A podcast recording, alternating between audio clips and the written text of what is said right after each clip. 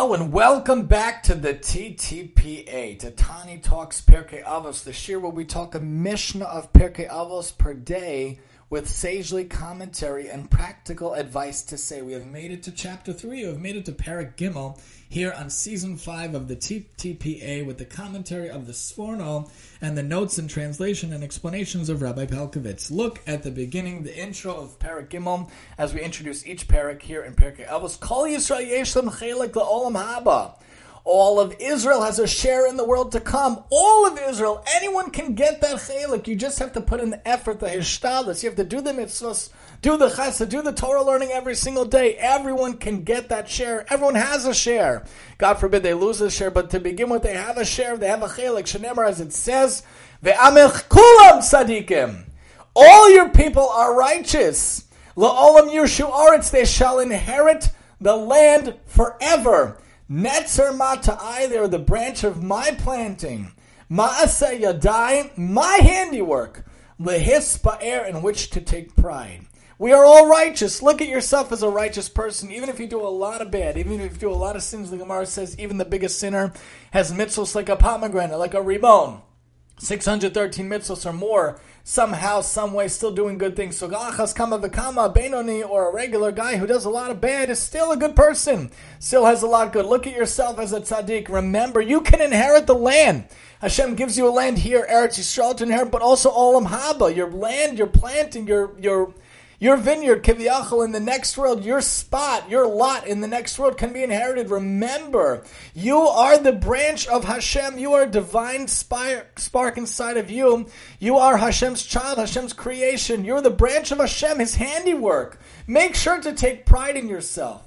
Make sure to take pride that you are a Jew, that you can learn Torah, that you can do mitzvahs, you can do chesed, you can make the world better. And then maybe you can really grasp your chelek in Olam Haba. And the way to do that is to go through Pirkei Avos, see the moral teachings, the ethical teachings, how we could live our lives in a good way, and how we could try to get as many mitzvahs, as much chesed, as much Torah learning as is possible.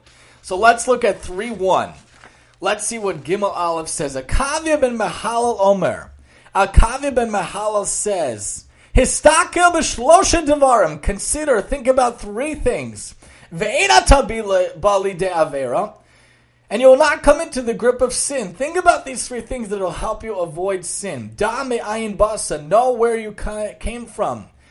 Ulana taholech, and where you are going after 120 years. Who are you going to give justification and reckoning in front of Hashem, God Himself? My ayin basa, where did you come from? Mitipas rucha, from a little putrid drop the DNA of your dad and your mom came together and made the the zygote, made the embryo, made the fetus, made the baby, and eventually the child became an adult. You came from a little little bit of DNA. Where are you going? Limakum afarim of You're going to the ground. You're going to the dust. You're going to the worms. You're going to the maggots. How can you have any pride and arrogance when you realize that after 120 years, like everyone else, you're going to be in the ground? How can anyone think they're so great, so wonderful? No one in life has cheated death, except for a few exceptions. Obviously, they say about Yaakov, maybe he didn't die because they talk about the the nefesh of Yaakov. They talk about Eliyahu, he was taken up to Hashem in a heavenly whirlwind from Malachim Aleph, and they talk about Serach lived a very long life, and maybe Pinchas lived a very long life. But besides for those examples, a regular person, the regular lot, no one else has cheated death. Everyone dies after 120 years. We should be Zocha 120 years, but everyone ends up in the ground. That's where we're all going.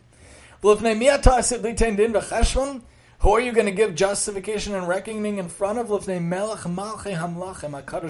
before God, the King of all kings, who reigns over all kings, the ultimate King, the one true King, Hashem Himself, the Holy One, blessed is He.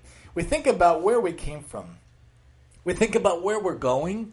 We think about who we're going to have to talk to. We're going to be asked those questions. Did you do your business dealings honestly? Did you wait for Mashiach? Did you try to have children?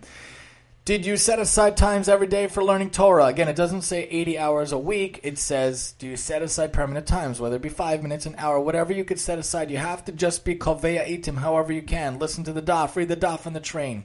Try to do a little parsha, read some daily Torah emails, whatever. every day. Make sure when you become before Hashem, He's going to ask you what was your name. And if you say your pasuk every day, by the way, after Shemona Esrei, in Shemona Esrei, mine I say every day, I'm Nasan Mordechai, Ner Hashem Neshmas Adam Chafes Kol Chad Revaten. The light of God is the is the candle, is the soul of Hashem, soul of man. I Chafes kol chad rivatin, it's yearning in our hearts, yearning in our souls. Obviously, the translation is not so. Ma hafti Torah secha, how much I love your Torah. Hashem kol ayom hisichasi, all day I talk about it. I always find it very interesting that I have a passion for audio and talking when one of my verses of my psukim talk about Torah and actually talking about it. And that's, of course, what I do. So we talk about our psukim every day. When we come before Hashem, Hashem is going to ask what your name is, and I could say, hopefully, after 120 years, Nasan Mordechai, what's your name? What are you going to say? When you come before Hashem and they're going to ask you, were you the best Nasa Mordechai you could have been? You could have done X, Y, and Z, and hopefully I'll say, yeah, I did these five shows. I did this stuff in my life. Yeah, yeah, yeah, yeah, yeah. But a lot of people look and they say, oh, you could have been this, you could have been that. Why did you waste your potential? Why did you waste your time? You come before Hashem. He shows you a videotape of your entire life.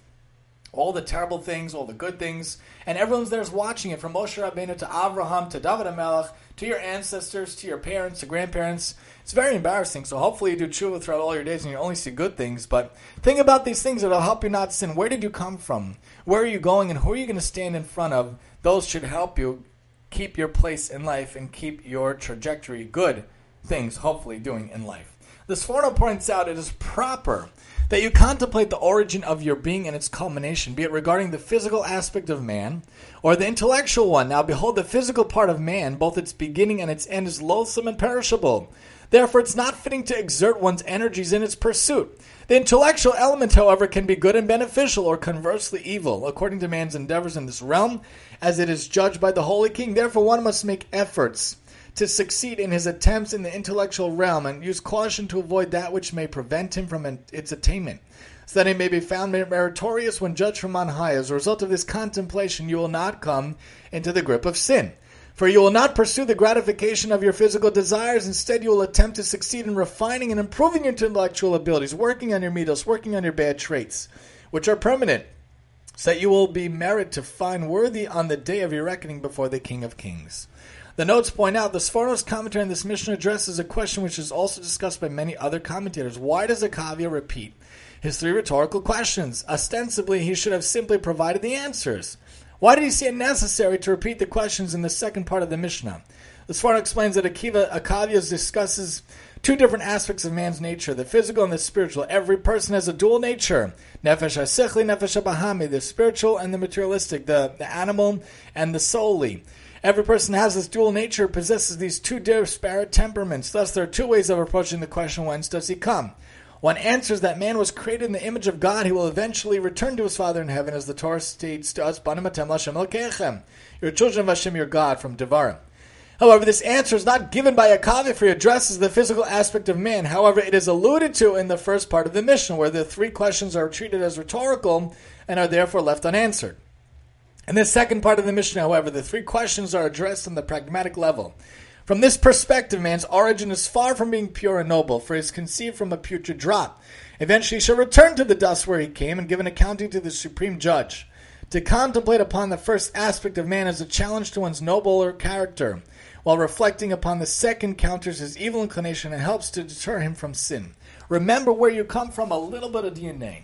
Remember where you're going to end up in the ground like everyone else. Remember who you're going to stand in front of with those four questions about your name, the videotape of life.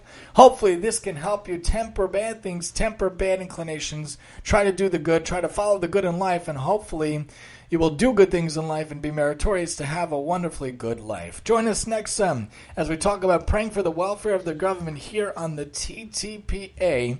And I'm your host, Tani.